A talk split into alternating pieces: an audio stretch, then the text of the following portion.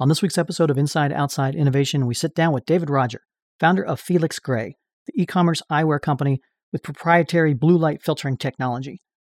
David and I talk about the founder's journey of launching a new category of eyewear and the challenges along the way. Let's get started. Inside Outside Innovation is the podcast to help you rethink, reset, and remix yourself and your organization each week, we'll bring the latest innovators, entrepreneurs, and pioneering businesses, as well as the tools, tactics, and trends you'll need to thrive as a new innovator. Welcome to another episode of Inside Outside Innovation. I'm your host, Brian Ardinger, and as always, we have another amazing guest. Today, we have David Roger. He is the founder of Felix Gray, an e commerce eyewear company with proprietary blue light filtering technology, and he's got quite an interesting story. So, welcome to the show, David. Thanks so much for having me. Our paths have not crossed until today, but a lot of our common network have in the past. You started your company, Felix Gray, in 2016. Let's go back to the beginning and let's talk about how you got involved in becoming an entrepreneur. In college, I initially thought I wanted to be a lawyer. That's what I went to school for. And by sophomore year, I realized I did not want to do that. And I kind of love this idea of starting businesses. And this is a time where TechCrunch was starting to get really popular and you could read a lot of different things and different entrepreneurial things. And it was something really exciting. I ended up starting my first business in college, which was a secondary school newspaper. And I had to sell print advertising to local stores and, and shops and businesses. And if you want to learn how tough selling is, try doing that. And then when I left Cornell, I went and joined Venture for America, which was basically Teach for America, but applied to startups and entrepreneurship, founded by Andrew Yang, who is running for Democratic nominee a couple years ago and is now running actually in the mayor, the New York mayor race. And so that's kind of how I got into entrepreneurship. I think you started in Vegas. Is that correct? Working with Tony Hsieh and the Downtown Project. And maybe tell us a little bit about that Vegas Tech Fund and some of the stuff that you've done in there. So through Venture for America, they were in partnership with Tony's Downtown Project. And so that's how I got connected with them. I interviewed out there, really bought into the mission, really thought it was an amazing thing to build a walkable, livable downtown area, which is Vegas is not known for that. It's basically all suburbs and then essentially the strip, which is a transient tourist population. And so thought that was an amazing mission. I was part of the Vegas Tech Fund, but my primary job was on their operations team. Basically, when I got there, Tony had put in 350 million of his own money into revitalizing the area. And we had no idea if projects that we had going on, ranging from a million to $25 million, were going to make money or lose money. It was kind of the Wild West. And they threw me in and they said, go figure this out. And so it was really cool. Great job right at school. I will say it did mean that I was in front of Excel building financial models 12 hours a day. That's when my eyes started to absolutely kill me. I was looking around, looking at everyone else complaining about the same things, their eyes being tired the end the day, their eyes being dry, headaches, blurry vision, and kind of looked and said, okay, why is this a thing? Everyone I know at work and half the people I know in my friend group that are in different jobs all around the country, why are we all complaining about the same thing? And that's when I started talking to optometrists, ophthalmologists, learned around what screens produce, which is blue light and glare. And basically that caused a lot of these issues that get categorized as digital eye strain. So if you can filter blue light, you can eliminate glare you create this more comfortable experience. I love the genesis of that, but not every new idea becomes a company. And so, you know, how did you make that jump from, hey, I've got a individual problem from the standpoint of, you know, my eyes are getting strained from all the work I'm doing on screens to, hey, I think there's something here that I can create a company around? So the first thing was really recognizing that problem, right? So recognizing the problem myself and then recognize that problem in a lot of other people. So whether it was people complaining about it firsthand or me saying, Hey, do your eyes ever get exhausted at the end of the day? Do you ever deal with a headache? And everyone's saying yes. You're like, okay, there's something here. So then I start to understand, okay, what is going on? So that's when I start talking to eye professionals, better understanding what could be these root causes. And so when I'm talking to ophthalmologists and optometrists, they're saying, look, Screens are a large driver behind this, and particularly what screens produce blue light and glare. And so, like, look, you can filter blue light, and you can eliminate glare, you can create a more comfortable experience. There are these glasses out there, they're yellow or orange lenses, and basically they're going to help. So I look and they're not only yellow and orange lenses, but they look like hunting goggles. And if you put them on your face, you look like one of the X Men. and I'm like, I can't wear that. And we'll show this to plenty of other people. Like, hey, this will solve your problems. They're like, I'm not wearing it. Right. So basically, the idea was, okay, well, how do you create something that is functional but also can look good? At the flip side, there were a couple other things in the market at the time and this is still the case today, but these clear lenses, basically, the optometrist, the ophthalmologist, the real eye care professional said, this stuff is not really filtering real blue light. It's filtering two to three percent of blue light where mm. it hmm. actually matters, which screens produce blue light. It's basically placebo. It's not worth buying. So what I did then was said, okay, well, how can you marry the fashion function? How can you create something that has a beautiful frame but a really functional lens? And that's when started working through a lot of networking with with different lens suppliers and ended up developing a proprietary way of filtering blue light that can still have a clear lens but be highly effective, right? So Felix Gray's lens, even today, filters 30% of blue light instead of 2% of blue light at the 455 nanometer range, which is where screens produce blue light, right? So basically, we filter 15 times more blue light where it's important. And that's why nine out of 10 people who wear Felix Gray report significant improvement. But that was the genesis. It was okay, let's spend time building a great product off the bat that's not only going to make your eyes feel great, but make you feel great. You feel confident in what you're wearing. And from there, start. And obviously, there were some signals in the marketplace that e commerce was taking off. Warby Parker, I think, has just been around and being introduced the concept of cheaper or less expensive frames that you would buy than going to the store and stuff. So there are some signals in that. How did you go from the concept of there's a problem here. I think I can solve it from technology perspective, and then creating an e-commerce company. Those are different things as well. How did you go about building the team and experimenting your way to where you're at now? Ecom was definitely growing. I would say that the distinction between what Felix Gray was doing and a lot of what other direct to consumer was doing was direct to consumer is basically saying, here's a toothbrush. You've always bought a toothbrush. Let's make a prettier looking toothbrush and let's cut costs through the supply chain and then be able to deliver to you and use, you know, Facebook advertising, et cetera, in order to get it off the ground. We were basically creating a new category. We're saying, look, we believe that this is a big problem after looking at lots of research through companies like the Vision Council, which is an independent group of optometrists and ophthalmologists. You're learning that 60 to 70% of people are experiencing digital eye strain. So you're realizing this is a big problem, but the market is really low. So the awareness is not there. The problem is obvious. It's just that no one has applied, no one has called out that problem, and no one has brought a real great solution to the market. What we said is the best way to do that is to do that through a new age direct consumer model as opposed to the traditional retail model. Because especially when something is new, a retailer is not going to say, sure, I'm just going to buy this thing you know, I'm going to help educate your potential customers. It doesn't work like that, right? So we had a lot better direct connection to the customer if we could go straight to D2C. My understanding is you got scrappy. The early stages, it's when you're trying to start a new category. Sometimes there's not investors that are interested in starting a new category in that. So talk us through how you got off the ground. I remember, you know, at the time, Away Luggage had just raised two million pre-revenue. My co-founder and I said, "Okay, look, we're two smart, you know, guys. We he came from hedge funds. I came from an entrepreneurial background. And we said, look, we can go raise some money. And we basically got laughed out of the room because people said, you're not going to start a new market.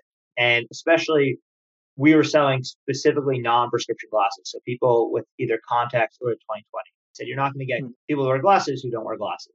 And so we actually said, we believe in this product. We've tested it among friends and it's a really good success. So the first thing we did when we really got scrappy is when we launched in January 2016 in a closed beta, we actually did what we called an office trial program. We worked with offices all around New York, Spotify, Uber, Barclays, LinkedIn, and we would go in and offer up to 50 pairs of glasses to employees for a two week free trial period. We took care of everything. So really easy for a culture HR team to just say, hey, this is a fun little perk. We don't have to do anything and it's a nice thing to offer. And at the end of that program, people could either return them, we come and pick them up, or they could use their own credit card to buy. And we are seeing about one in three people without knowing about Felix Gray, without knowing about Blue Light, buy right off the bat. And then we always get emails like we'd always pick up on a Friday, and then by Monday, Tuesday, we'd always get all these emails saying, actually, my eyes are killing me. Can you come back so I can buy those glasses? So we knew we had something there at that and so you did an Indiegogo campaign as well and, and raised some money from friends and family and then manufacturing and that's expensive. so how do you get off the ground with just selling individual orders? That private beta happened after the Indiegogo campaign. So I'd say that when we did the Indiegogo campaign, we really didn't have a company at all. There's no supply chain in place yet. Basically, it was rough estimates of what we would need in order to place our first minimum order quantities. And we didn't even know what the suppliers were. We just knew that was roughly what it was going to be, and we would figure that all out later. So I think for us, we were in a position where we used Indiegogo very much as a friends and family way of raising some money. People could contribute $50 here, $100 there. And then, you know, some people, you know, friends of friends got interested, excited about the idea. But, you know, you see some Indiegogo campaigns that are really, really polished. They really know their supply chain. They know exactly what's going on. They've already built prototypes and now they're racing for, you know, that full kind of, I'd say, seed round, right? It goes beyond actually just the production. There's marketing expenses that they're looking to raise and things like that. We were very much like, hey, we don't know if this is going to work. Let's raise as little as possible off the bat. We didn't raise our official seed round until a year after we launched. So in 2016, right? So we raised our first seed in March of 2017 once we started to have and so, flash forward, we're what, five years or so into your journey. Uh, what are some of the lessons learned along the way? And then we can talk about where you're at today. Starting with a really high quality product, particularly one of ours that is proprietary and just works better than others, does mean a lot, right? Because at the end of the day, you can have the best brand, the best marketing. If you don't have a great product, it can win, but it often doesn't, especially if you're trying to be scrappy. You know, word of mouth is still our largest source of revenue from any individual channel. And we do a lot of advertising on a lot of different channels, including podcasts, including, you know, Facebook, Instagram, Google influencers, things like that. So it's not like we're not marketing, just word of mouth still continues to be really, really strong. Another thing I'd say is, you know, when we launched, we launched as a blue light company. We launched as a blue light product. We were really growing this market. Over time, I think it's important for brands to understand really at the core what they stand for and what they mean. For us, that is this idea of your digital wellness, right? So we fundamentally believe in improving the relationship between people and their technology. We believe that like if you are able to do that, you can help people live a happier, a healthier, more productive life in our screen the world, right? You're either happier because your eyes aren't killing you at the end of the day. We've even had the best review I ever have gotten was a person saying that their marriage has gotten better with their spouse because they don't come home grumpy because their eyes aren't exhausted. And at the same time, you could also be more productive, right? So you might have to burn the midnight oil to get a project done. And you're able to do that because your eyes aren't killing you. You're not dealing with that headache. But at the core of what we stand for, it is really this idea of how do we help your digital being? If we care about the food we put into our bodies, we care about the exercise we get, then we sit in front of our laptops or monitors for 10 plus hours a day, watch TV for a couple hours or on our phones for every minute in between. We know that's not good for us. So why not have a healthy relationship during that time of our day? And that is ultimately what drives new product development that's in the works. It ultimately drives the conversations that we want to have with customers, the type of partnerships we're looking to do. And so I do think that finding like your brand North Star is very important. So, we've had a challenging year as everybody has uh, around the world. I always like to ask founders, what have you learned over this past 18 months in COVID and that? How does that affected your business? How's it affected your ability to, to manage teams and grow what you're growing? And uh, what are your takeaways from where we've been and where we're coming out of? Yeah, from a business standpoint, I think, you know, particularly in the beginning of the pandemic, everyone's indoors. Everyone's now learning to use Zoom. And, you know, we saw, you know, blue light, the category really exploded. I think now you're seeing kind of the opposite happen where everyone is just focused on being outside. Most people are vaccinated, and which is to be expected. You know, it makes sense, but the awareness overall has risen a great deal. And you're seeing a customer set, you know, 80% of our customers do their research beforehand. So, you know, as the space matures, there's a lot of competition out there from $20 products on Amazon that are honestly pretty crap to like, you know, $150 products. And people are wondering, because that price point is so wide, what are the differences? And a lot of times they'll do the research.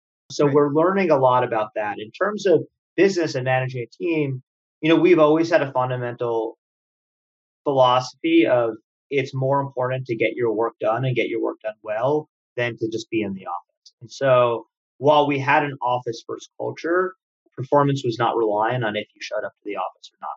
You had a plumber that needed to come. Of course, you could work from home for the day. If you just weren't feeling like coming in, you could work from home for the day. So we already had, I'd say, an innate level of trust with everyone on the team. And so when we switched to work from home, I think it was less of transition for us and less of transition for people that manage teams here than it was for you know other companies where that culture was less so. Now I will say that over time you obviously miss those interactions with individual Yeah. people. You miss just being able to get in touch. And so, you know, we started doing randomized lunches every other week so that you kind of have these small group lunches. That was really nice. Also, nice thing is a lot of people are slacking all the time now. And it was really nice to Slack call or just actually call someone because I liken it to just swiveling your chair around and then talking to the person next to you. Right. And we weren't able to do that anymore. And you lose so much if you're just texting, if you're just typing on Slack, you lose all that tone. So that was another thing that we learned over time. Like, hey, let's just get on a one minute phone call. It doesn't have to blow up into this whole thing. It can just be a one minute phone call to talk through something. So coming out of it, are you going back to the office? Are you doing hybrid? Where are you sitting? We'll end up having a hybrid. So we're figuring that out right now, but it's clear that most people want some office environment, but they don't want to go back five days a week. We've also started to hire people outside of New York, which I think has been awesome. It's a great way to expand the talent pool. And the way that I see those things going is having a couple of offsites every year to bring everyone together. And I actually Right. think having multiple offsites is really helpful anyway, because everyone is, especially in a small company, working and being pretty busy. Everyone is so heads down often. It's really hard to get people up and just kind of have their heads out of the sand. And that's especially true of people who are, you know, at, at lower levels of the company. And that's really, really important to get their perspective too. And offsites are a great way to Do that. Do you have any kind of go-to resources that you'd recommend for entrepreneurs or innovators out there that you rely on or use to keep you up to date and moving forward? the best thing is your own network. And as you build that network, then you might become in text groups or Slack groups of different things so that you know what's going on, whether that's on marketing or supply chain or leadership. I think surrounding yourselves with a couple of key mentors is also really important to better understand how to build teams in particular. So I would say network more than anything. There's a couple good newsletters and, and stuff like that. Forerunner has a really good one. I always like to read Not Boring, which not usually in the D2C space, but I think is just very, very thoughtful and strategic. And you can learn a lot about the thought that companies put into their strategy through newsletters like that. But I would say more than anything, it's building your own network because that's where the real valuable advice is going to come from. What's next for Felix Gray? What do you see coming out in the next few months, years? Where do you see the company going and what's new and exciting in your world? Yeah, so we're really focused on the digital wellness space. So, you know, there'll be some things that we're going to launch a warranty program pretty soon. We'll launch accessories pretty soon. Really just additional things on the eyewear side. But we do have a couple of products that are not eyewear related that we're looking to launch. One of them in actually like late summer, early fall. It's a product that helps your long term eye health and also helps your short term eye comfort. So it's kind of something that we look to be in addition to Felix Gray. And the way that we're thinking about the business overall is really this idea of we want to own and help facilitate the conversation around your digital well-being and then create products that support that, right? Products that support the fact that we weren't evolved to be in front of screens all day, every day. There's negative effects that are associated with that. And we want products that help mitigate those negative effects. Well, David, thank you again for coming on Inside Outside Innovation to share your founder journey and, and give us some insights into where you see the world going. I really do appreciate it. If people want to find out more about yourself or about the company, what's the best way to do that? You can follow us at Felix Grays. So it's the same F E L I X G R A Y S. Felix Gray was taken when we first started that you obviously can sign up to, to our newsletter as well. Those are probably the best two ways to follow the company. Awesome. Well, thanks again for being on the show and looking forward to continuing the conversation in the years to come and appreciate all your time. Thanks so much for having me. It was great.